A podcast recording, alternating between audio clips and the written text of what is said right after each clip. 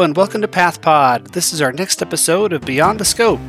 Today our host, Dr. Sara Jiang of Duke Health, speaks with Dr. Jennifer Sauter. She's an assistant attending pathologist at Memorial Sloan Kettering Cancer Center with expertise in thoracic pathology and cytopathology. We'll hear their conversation about how a WHO book comes together, as well as what's new in thoracic pathology and how a pathologist can be a national record holder in powerlifting. You can find Dr. Jiang on Twitter at Sarah_Jiang, and Dr. Sauter is on Twitter at JL_Sauter. Now here's your host, Dr. Jiang. Hello, and welcome to PathPod. Today we're doing our segment called Beyond the Scope, where we speak to pathologists about their pursuits and interests in and outside of pathology. I'm your host, Dr. Sara Jiang. You can follow me on Twitter at Sarah_Jiang. I'm so thrilled today to have as our guest, Dr. Jennifer Sauter. Dr. Sauter is an assistant attending pathologist at Memorial Sloan Kettering Cancer Center in New York with expertise in thoracic and cytopathology. And you can find her on Twitter at JL_SAUTER. Welcome, Dr. Sauter. So excited to have you on the show. Thank you for having me. So just to start off with, we always ask people, where did you grow up and did you always want to do medicine? So I grew up in a rural town in Minnesota called Gibbon, Minnesota. There's approximately 800 people that live in Gibbon, Minnesota. Big city. And now I live right next to Manhattan. So it's definitely a different location than where I grew up. Gibbon is approximately an hour and a half from Minneapolis. It's a farm town. And growing up, I realized that I was interested in medicine when I was in junior high, high school. I was interested in science and thought about either going into medical school or perhaps getting a PhD and going into research. I wasn't really clear on that, but I always had an interest in maybe medicine. We did a lot of hobby farming out where I lived, and we butchered a lot of chickens. So, I have chickens. We don't butcher them, but I can kind of relate to having a hobby farm kind of situation going on. So it's something people here may not understand in the city, but out where I grew up, we butchered a lot of chickens, and I was involved in that process. And so I thought anatomy was really interesting, and I always really liked biology. And so when I went to college, I majored in biology. I went to St. Olaf College in Minnesota. And during college, I did decide that I was interested in the medical school route and did apply for medical school. I spent 2 years at the University of Minnesota in a junior scientist position, partly to get exposed to research and also to see if graduate school was something I would be interested in. But I ended up going to medical school. And at that time, I thought that I would become a family physician and move back to rural Minnesota. The medical school I went to was in Duluth, Minnesota, and most of the medical school class were people from small town, rural areas in Minnesota like myself. And the majority of those graduates do end up going into family medicine, and many stay in rural areas of Minnesota. And the mission of the school is to graduate doctors who will serve rural Minnesota. So I was a huge failure for the school because I did not go into family medicine. And I ended up leaving Minnesota and moving to New York City and as a pathologist. But I think before I started medical school, I didn't really know anything about pathology.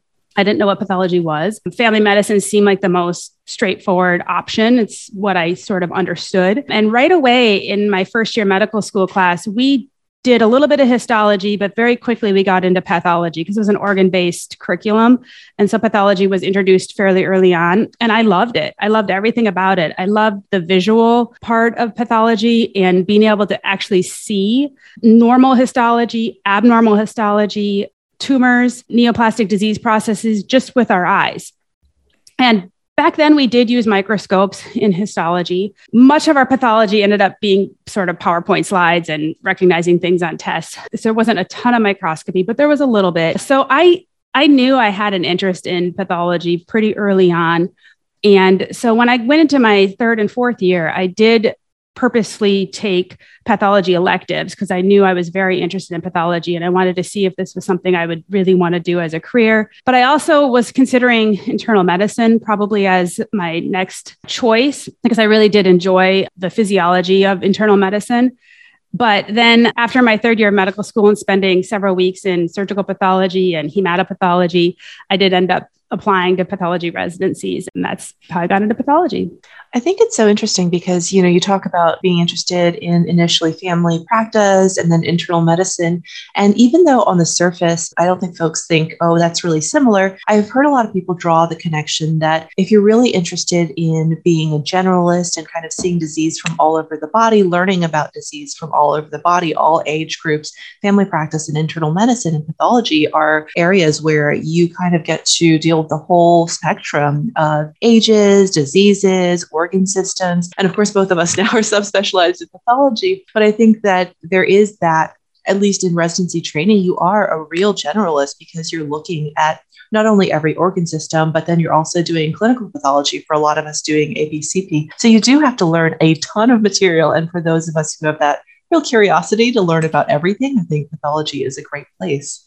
I think that's a really valid point. And I know when I started residency, I, at that point, didn't know that I would go into thoracic pathology.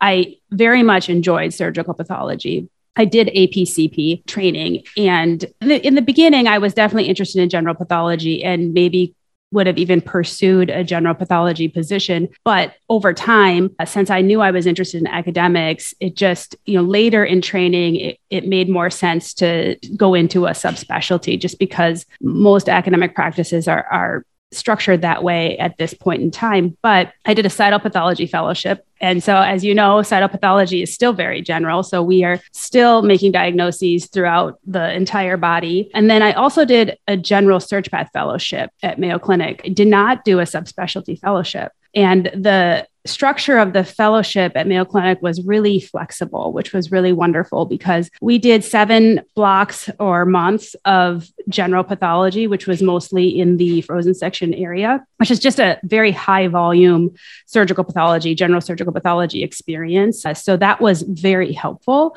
I knew I was going to be taking this job at MSK. And so I was able to tailor my elective time to pulmonary pathology. And I did 4 blocks of pulmonary pathology in Rochester. And then I was able to spend 2 blocks of my training in Arizona. And I did a pulmonary pathology elective there when Thomas Colby and Kevin Leslie were still there. It was right before they actually retired. So, and I worked with Thomas Colby quite a bit during that elective, which was just a wonderful experience. So I think that, and of course, in our subspecialty practices, we are still dealing with general pathology because we get metastases, especially in the lung, we get metastases from all over. And so I think that general training is really important and really interesting. Yeah, I totally agree. I do cytopathology as well, definitely. And I do general frozens as well. So me too. Yeah. So we have the opportunity to kind of keep our hand in, keep updated, at least still feel like we see pathology from all over. Now, that doesn't mean that, you know, some mornings I do feel like a triage pathologist where I say, okay, we're going to send this out for this case for consult to our thoracic colleagues, this case for consult to our GI colleagues. And I think that's one of the wonderful things about being in a big academic place is that you have so many wonderful colleagues with subspecial expertise in other areas that you can send and get that help. It's still fun to see everything. And so tell me a little bit about the projects you're working on in lung pathology. You've been incredibly productive. So that is definitely one of the advantages of subspecialty practice and why subspecialty practice makes the most sense in academics is that we have the opportunity to really dive deep into specific topics, which I really enjoy. In my area of thoracic pathology, my subspecialty interest is actually in pleural diseases, specifically mesothelioma. I also am involved with studies regarding biomarkers for selection of patients for immunotherapy, which includes a lot of non-small cell lung carcinoma. I've been interested in unique thoracic tumors, such as SMARC A4 deficient thoracic tumors, which have several names and have a new name in the current WHO. So those are my main areas of interest, but honestly, most of my time is focused on mesothelioma. I also have maintained some interest in non-neoplastic lung. I have published on COVID pneumonitis because we had an opportunity to review COVID autopsy cases during the pandemic. And I'm also, it's not published, but it's going to be submitted soon. I have a study looking at immune checkpoint related pneumonitis. So what I love about thoracic pathology is that in addition to the tumor pathology, there's a lot of non-neoplastic pathology as well, which is one of the reasons why I was interested in thoracic pathology to begin with. And so for my research, I'm still interested in keeping a little bit in touch with the non-neoplastic work, but most of my time has been devoted to mesothelioma. And it's been really a great experience here at MSK to be able to really dive deep into a tumor like that. We have a number of clinical trials. We have a disease management team that's very active in mesothelioma. And so I do a lot of collaborative work with our oncologists, radiation oncologists, and surgeons. And so that's been a really enriching experience. And we have a lot of collaborative work that we've published. My personal interests are obviously in pathology, and we have a very robust molecular pathology lab. And so we've sequenced a number of mesotheliomas. And so we're working on looking at our molecular data in our cohort of sequenced mesotheliomas. We have approximately 300 tumors that are sequenced. And the TCGA, for example, was published a few years ago, and it's a much smaller cohort. So we have great resources at MSK, and I've worked really closely with molecular pathologists in this work. Mark Ladani has been a tremendous mentor, and we have a new faculty member who was a thoracic fellow with us and a molecular fellow. His name is Stu Yang, and he's been working with me on the molecular data, which has been really helpful. I've learned a lot from him, even when he was a fellow, because of his molecular expertise. Another way that I've been involved with mesothelioma is I've been involved with the International Mesothelioma Panel. Very early on, I started to work with this group, and this has been tremendously helpful for me in terms of getting to know other expert mesothelioma pathologists around the world and working on collaborative studies within this group. And this is what essentially led to working on the WHO classification. So in 2018, we held an interdisciplinary meeting in Lyon, France, which included pathologists, surgeons, molecular pathologists, oncologists, and we discussed basically all of the updated literature at that point in terms of what sort of pathologic features we know can be prognostically significant in mesothelioma and which might be useful in reporting to help oncologists make management decisions. And so we intentionally included oncologists in that meeting so they could tell us specifically, this is what's helpful. So for example, there was a grading system that had been developed and validated in multiple studies for epithelioid mesothelioma, because there's some patients with epithelioid mesothelioma actually survive for several years, whereas with biphasic and sarcomatoid, all the patients do poorly. And some epithelioid tumors do poorly as well, but we're trying to figure out what sort of information can we provide in our pathology reports to help oncologists know, like, oh, this tumor might actually do better, or this tumor might do worse. And so grading has been shown to be helpful, but we had a three-tiered grading system, grade one, grade two, grade three, because as pathologists, it's very easy to grade in that way. And oncologists said, well, it's really hard for us to treat when you give us three grades. It's hard for us to treat grade two. What does that mean? And so based on that feedback, we devised a two-tiered system, low versus high grade, because that to them is more helpful. And so this is what is currently recommended in the current WHO, and it's being studied in terms of its prognostic utility. So we met in Lyon, and we talked about all of the literature, and we got feedback from oncologists, and then we put that together in a white paper that we published in the Journal of Thoracic Oncology, describing these are all of the histologic features and pathology, including some molecular findings that are possibly prognostically useful in mesothelioma and should be incorporated in the next WHO. And then when it came time to write the WHO, we incorporated quite a bit of that in the new classification. So this update actually has some changes in mesothelioma, which hasn't really happened in many years. There have been a lot of changes in lung cancer in the last 10, 15 years. I mean, since you and I probably started training till now, that has been completely changed in terms of the classification. But mesothelioma sort of lagged in terms of really major changes to the classification. And this 2021 classification does have some changes in the histology. And definitely over time, there will be more advances with more molecular information as more mesotheliomas become profiled. It's so interesting to hear about the process and, you know, talking about the multidisciplinary nature of the work, right? I think that's one thing that I don't think I realized as a medical student when I was coming into pathology, that so much of what we do is really collaborative. And that I think is actually a really rewarding part of our jobs, is getting to be at tumor board, talking to our oncology colleagues, our surgical colleagues, and basically developing these relationships where we work as a team to help treat patients. And I think that's wonderful to hear that that element is present in creating the new WHO, for instance, thinking about things like the two-tiered system, which I agree, that would be more straightforward to use, right? But for whatever reason, we like to use three in pathology. I think it's easy for us to look at tumor cells and say, oh, that's, you know, very mild in terms of atypia. That's very marked. And then there's a bunch in the middle. And there's a bunch in the middle. Yeah. As cytopathologists, we get a lot of middle ground, right? Yes. The intermediate cases. And but being definitive about low versus high is much more challenging. Yeah. Yeah, exactly. Exactly. Which is, again, probably why we have so many three-tiered systems. So was it, you know, having met in person initially and then having to do the rest of the work, presumably a lot of it remotely via Zoom or via email, was that challenging to come up with kind of consensus? It actually worked out very well because meeting in person was essential. That was wonderful because we all got to meet and see and get to know everyone. I was fairly new to the group because I started in 2016. And so we met in Lyon in 2018. So for me, it was a wonderful opportunity to get to know a lot of people in the field of mesothelioma early on.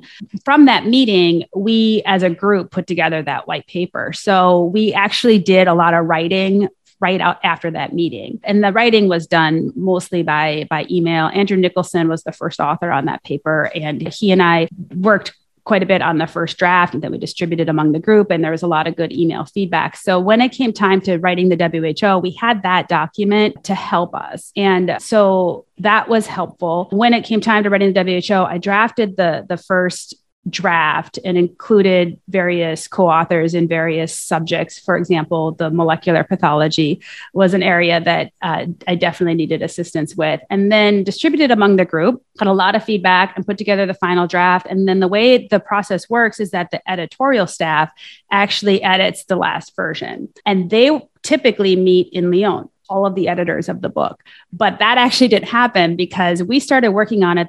It was supposed to come out in 2020. And we started working on it prior to 2020. The meetings in Lyon were supposed to be in March or April of 2020. So obviously that didn't happen. And they had to move to Zoom format. So I think the in-person meetings are so enriching to us, but I also think we can accomplish a lot on Zoom. Absolutely. I think that's something we've learned with the pandemic.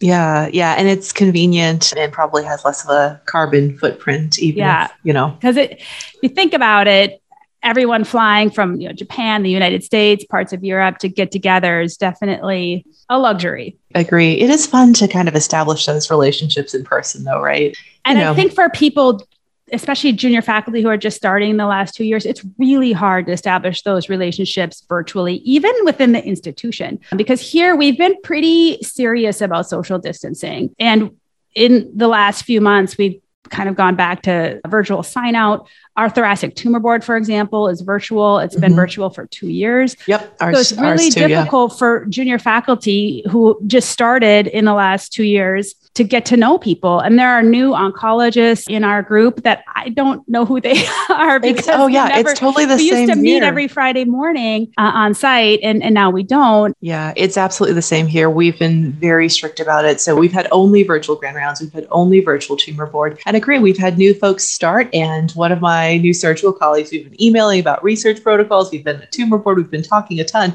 I didn't meet her in person until I think I was just happened to be on Frozen, and she brought me a Frozen a couple weeks ago, It's a good place to meet people. Yeah. Yeah. Yeah. And I think that I'm personally very feisty. So I think my personality still shines through at tumor board, but I do miss that kind of just catching up informally with people about projects or things outside of work. It's nice though. So we have two hospitals out, kind of one further in Durham, one in Raleigh. And so it's nice for those oncologists out there to be able to participate to be included, well. Yeah.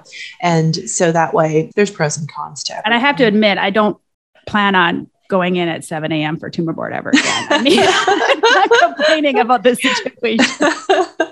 There's definitely some benefits.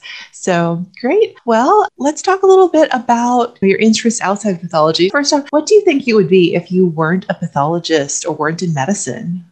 That's a really good question. I think that I probably would have been a teacher. like very realistically, what would have been my path had I not gone to medical school? That's probably what I would have done at that time. And I actually was a teacher for a very brief period of time because I wasn't intending to be a teacher, but my husband is a teacher. And we spent a few years in Minneapolis after college, and I worked at the University of Minnesota, like I said, as a junior scientist. I had a really great experience there. I think that's where I really started to love research. I thought it was really fun to do research projects and to write, and I really enjoy writing. So that was a really good experience. And then my husband, he just could not get a teaching job in the Twin Cities. It was a very competitive market. He had no experience because he had graduated from college, done his student teaching, and wasn't getting a job. And he was working at Starbucks, which was not his passion, although they have nice benefits.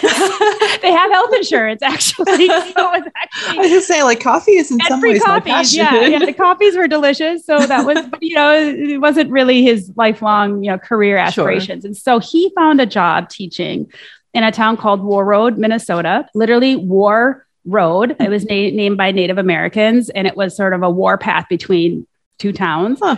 He went up to interview for this job. He took the job. He asked me about it before he took the job. We were going to get married in July, and this would have been the school year after that. And so he went and he interviewed, and they offered him the job. So he called me and asked me what I thought. I didn't even go there. I thought it was going to be this beautiful place like Duluth or anywhere along the North Shore, because War Road is on a big lake. It's on Lake of the Woods. I thought it was going to be beautiful northern Minnesota, like what I was familiar with growing up, going up to the North Shore. So I said, sure. And so then he and his dad went and looked at houses, and they found a house for us, and they bought the house without me looking at it. Like, sounds good. So I moved up there with him, and there was no job for me. And so when he was accepting the job, he said, I could come here and work, but my wife needs a job. And so they asked what I do. And it turns out they didn't have a chemistry teacher. He was teaching biology. They needed a biology or a chemistry teacher, and he could do either. And so for whatever reason, it made more sense to have him be the biology teacher. And they said, we could have her be a chemistry teacher here, even though she doesn't have a teaching license, because we have no applicants that qualify. And so we can have her teach on a variance for a period of time with the understanding that she would pursue her education license if she plans to stay. So we said, okay. We went up there. We moved into this house that I hadn't seen. I saw some pictures, and I started teaching chemistry. It was not beautiful northern Minnesota that I had known. It was much different. It's very boggy and swampy. Huh. It's a beautiful place, but it's definitely not the North Shore of Lake Superior. And one thing about War Road is it starts snowing at the end of September, and it snows until May. It's just winter all the time. A lot of snow. Very cold. And we taught high school together. I taught chemistry. He taught biology. And then I had played volleyball in high school and in college, and he had played football. So we both have always been athletes. And so I ended up working with the volleyball team. I was a volunteer coach for a while. We didn't have children, so we just needed things to do. He was a football coach, and I started working with the volleyball team. And then over time, they gave me a volleyball coaching position for the junior high, and I got really involved in that. And it was a really fun experience. So we were there for 2 years. And during that time, I had no desire to get my education degree, and I studied for the MCAT. And I took it in Grand Forks, North Dakota, which was the nearest town. Oh my. And then actually Winnipeg, Canada was actually the nearest big town. But the nearest big town in the US was Grand Forks. And then I ended up going to medical school in Duluth after our 2 years there. Wow. So I think I would have become a teacher, and I enjoyed it. It was a good experience. It's very, very hard work. And I still think, even though medicine's hard work, I think teaching is even more difficult, at least for me. But my husband, he's a natural performer. So for him, it's like a perfect fit. He loves it. But for me, it was just a lot of work. It's the kind of thing where you're never going to make everyone happy. And every parent thinks their child is gifted and brilliant. And so it's stressful dealing with parents, I think. I guess in every job you have to deal with people. It can be stressful dealing with patients and clinicians, but I think that never goes away. But I did really enjoy it, but I would say it was a lot of work. And I do find medicine and pathology as a really good fit for me. And there's still abundant teaching opportunities. There's still so much teaching in pathology. Yeah. So it was a good experience. It was good for 2 years. And then I went to medical school. But I think that's probably what I would have done. Mostly because I mean, I grew up in a very small town. I had a pretty sheltered upbringing in terms of what opportunities are in the world. And so that's probably what I would have done. Neat. I don't know. And now I feel like I'd like to be either a chef, but I don't think I'd like to work at a restaurant. I feel like that would be stressful too. I think hours. That'd be really hard. Yeah. I think I would like to be a chef where I could just work for myself. I don't know. I just want to cook food for myself. That's all I really want to do. But I was flying the other day and I thought, oh man, I think I would really like being a flight attendant if I could only work in first class because everyone's so happy there. And it's like so fun when the flight attendant brings out a nice little tray of treats and they present it really nice. And I just think I like, cause I used to be a server in restaurants when I was growing up. And I really like that. I like serving people and making people happy. So I think maybe when I retire, I might become a flight attendant. We'll see. So really, we're just getting the sense that you're really a people person, whatever you would be doing, whether it was pathology, being a flight attendant, being a teacher, you like working with people. Or at least helping people. And the flight attendant's the best because you just give them what they want. And they're happy. For teaching, you might not give them what they want. They might not want to see. Yeah, absolutely. Excellent. So you've mentioned that you've always been an athlete. So I know that you've been spending a lot of time on another athletic endeavor. Do you want to tell us a little bit about that? So I am a competitive powerlifter. And this is actually a pretty serious hobby. It's like I bake cookies sometimes for fun, or I go for walks, or I do yoga. I also do Muay Thai boxing totally for fun, but powerlifting is a pretty serious hobby. My husband and I both do it. And I initially wasn't a serious powerlifter, but I started powerlifting about 3.5 years ago. And I started because I had a lot of back pain working with a microscope.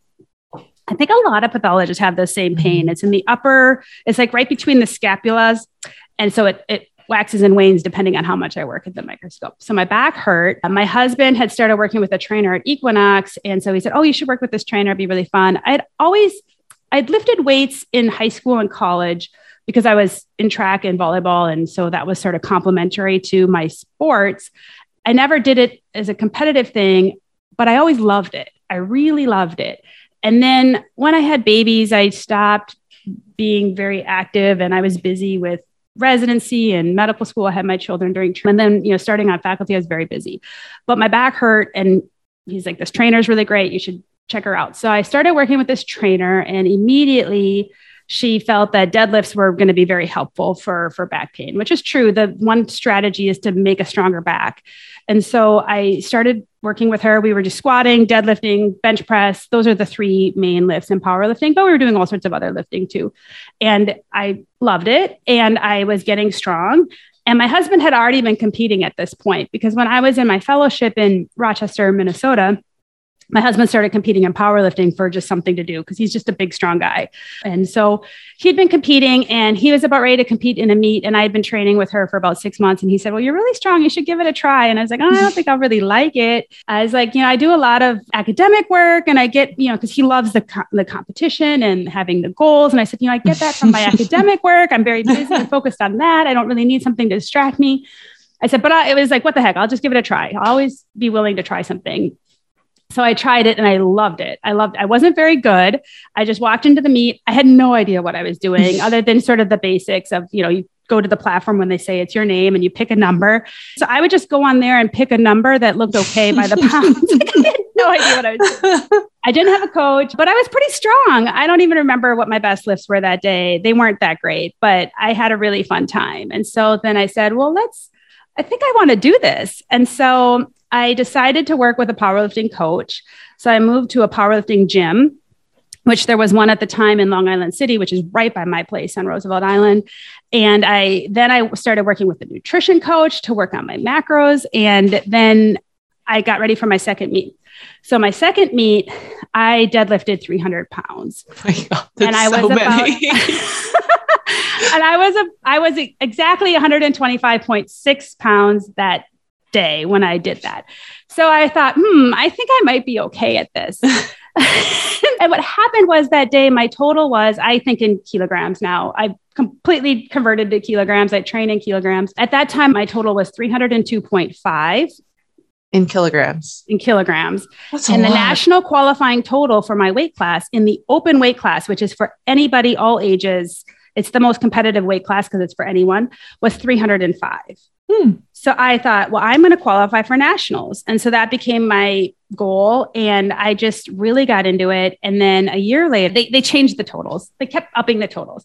So I actually didn't qualify in open, but a year later, since I turned 40, I qualified for nationals in the Master 1 division, which is when they start taking into consideration age. So master's just a nice way of saying old lifters. And so I qualified for nationals in the Master 1 and I competed at nationals. And my total at this point was so much better. I had put like 50 kilos on my total. My total was 355.7 or 357.5 at that meet. And I ended up taking second place among the 40 to 50-year-old women. The woman who took first place was turning 50 the following year in 2020. And so she was not allowed to be on the national team in the Master 1 category because at the international meet in 2020, she would be 50. So she was moved up to the next category. And so then they take the next person. So I was on the national team in 2020 and I was preparing to compete at the World Powerlifting Meet in South Africa, which was going to be in like the first week of April in 2020. Yes. So I'm preparing for this meet. My lifts are, you know, increasing. I'm getting really strong. And then the meet was canceled. Yeah. And then not only was the meet canceled, the gyms closed down.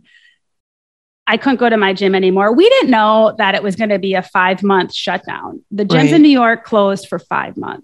Yeah. So after about 4 weeks, I asked my coach, can I take some things from the gym? He said, oh, sure. So I took some dumbbells and kettlebells home and I did that for a couple of weeks. And then when it became really serious, I said, can I take a barbell home and a rack and some plates? He said, take whatever you need. So a friend of mine has a big car. We drove across the river. We went into the gym. We took all the things we needed. And so we were able to do powerlifting training here in our condo. So I ended up using the gym equipment until they needed it again. And he said, when we open back up, you know, bring it back, which was fine. And so that wasn't till August. Wow. So I trained at home. And we ended up, I actually had my best lifts ever in June of 2020, because we did a max out at home to sort of, because I had been building, the way you train in powerlifting is you're building to get to your max lifts at a meet.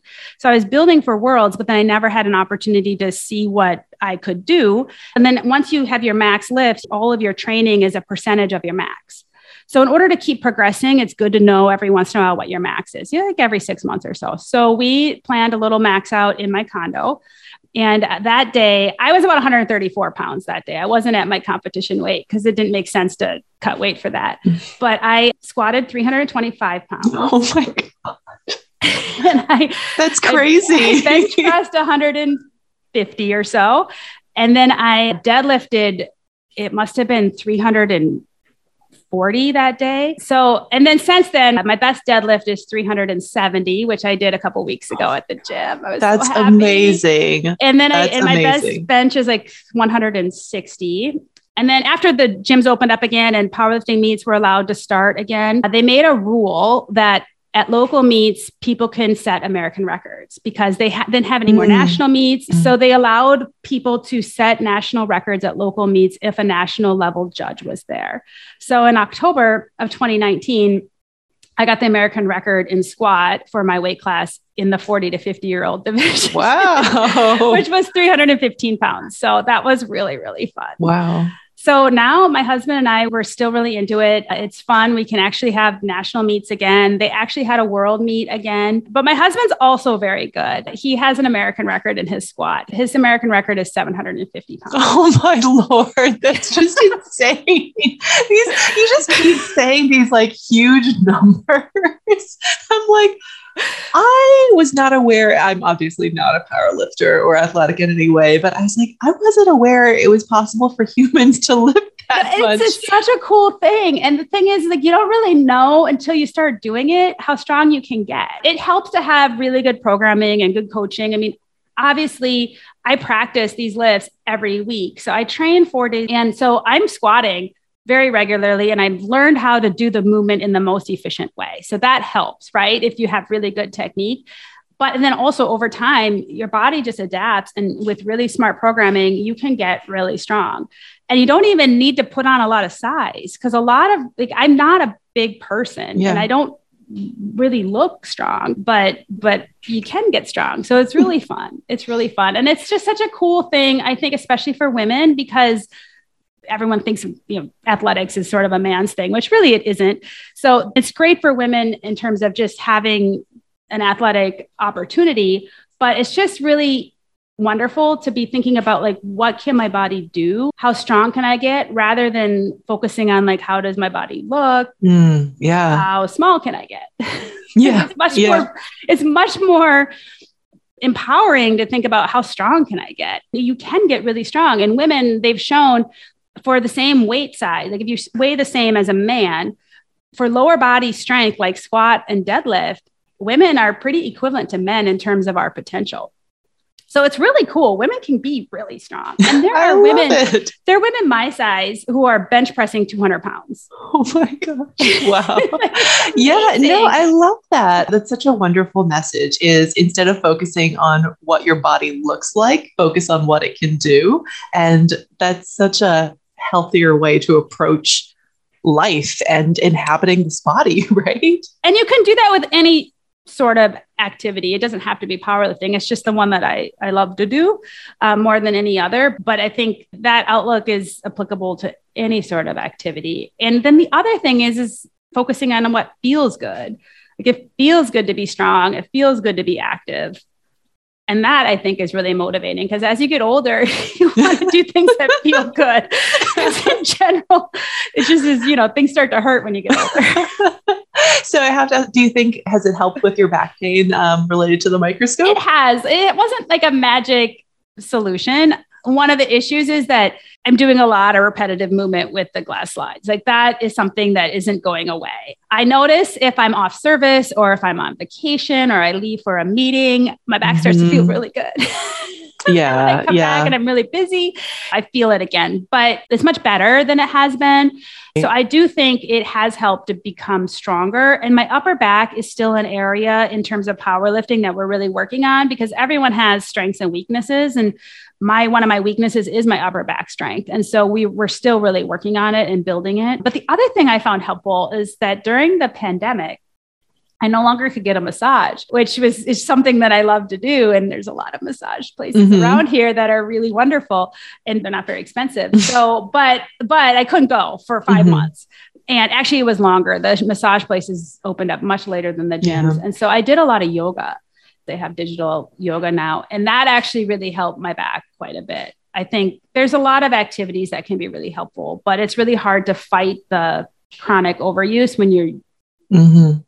No, I have absolutely the same thing. If I'm at a meeting or off service, I notice it gets way better. And I think that's why it got so bad during the pandemic, because I was never on vacation. I was never, you know, going to a meeting. I was always sitting at my office doing cases, even more than usual. So I think that's helpful to think about it more intentionally of what can you do to build your strength. You know, you can practice pathology till you're 80, but you have to protect your back and your body so that you can do it. If you want to do pathology till you're 80. And that was really motivating for me. Like, if I train, I did feel better, and feeling better was very motivating at a certain age. Definitely. And it's really fun. I mean, the thing about powerlifting and strength training in general is you see the progress is very objective. It's the weight on the bar. And in the beginning, most people, especially if they've never trained before, will rapidly progress. So that's very, very fun. Every week you can put more weight on the bar. And so it's just very reinforcing. And then the other thing is that when you're under the bar, you can't think about anything else. Some people say, oh, I go running to get my mind off work. I'm like, I can think about everything while I'm running, like everything. I can think about lots of things. But when I have 300 pounds on my back, which I'm going to have close to today in my training, I can't think about anything. During my training sessions, I pretty much unplug. I'm not really online at all. And during my sets, I'm so focused on what I'm doing that I think it's just a really good break from everything, from the kids, from everything, because you're just so focused. And then you have that, whatever time it is, 45 minutes, hour and a half, a couple times a week, where you don't really have to think about anything, but just the barbell and what you're doing. And it's just a really good break. Almost like a mindfulness meditation, but with a lot of weights. Yeah, you have to be in the moment. You have to be mindful. I can imagine that would be the case. So that is awesome. That is awesome. So just to close off, I always like to ask people, what is their favorite piece of advice? I think for me, I tend to not necessarily do what people tell me to do. I do what I want to do. And I think it's really helpful because if I had done what people told me to do, I never would have gone into pathology. I never would have moved to New York to take a faculty position at MSK. I never would have probably become a competitive powerlifter. I think the most important thing is try to identify what you want and what you're passionate about and what motivates you and what's enriching to you, and follow that rather than the opinions of others, because you're not going to enjoy your life and succeed at things if you're not pursuing things that you're truly passionate about. I love it. Anyway. Well, it has been so great chatting with you. And for all our listeners, if you do want to check out Dr. Sauter's amazing powerlifting, she's on Instagram at Jennifer Sauter, and she is definitely the real deal. Again, you can find her on Twitter at JL_Sauter, and we'll make sure to drop some of her papers in the show notes as well. Thank you so very much, Dr. Sauter, for coming on the show today. It's been an absolute pleasure. And thank you for all you do to help lead the way in thoracic pathology, cytopathology, and powerlifting. Thank you.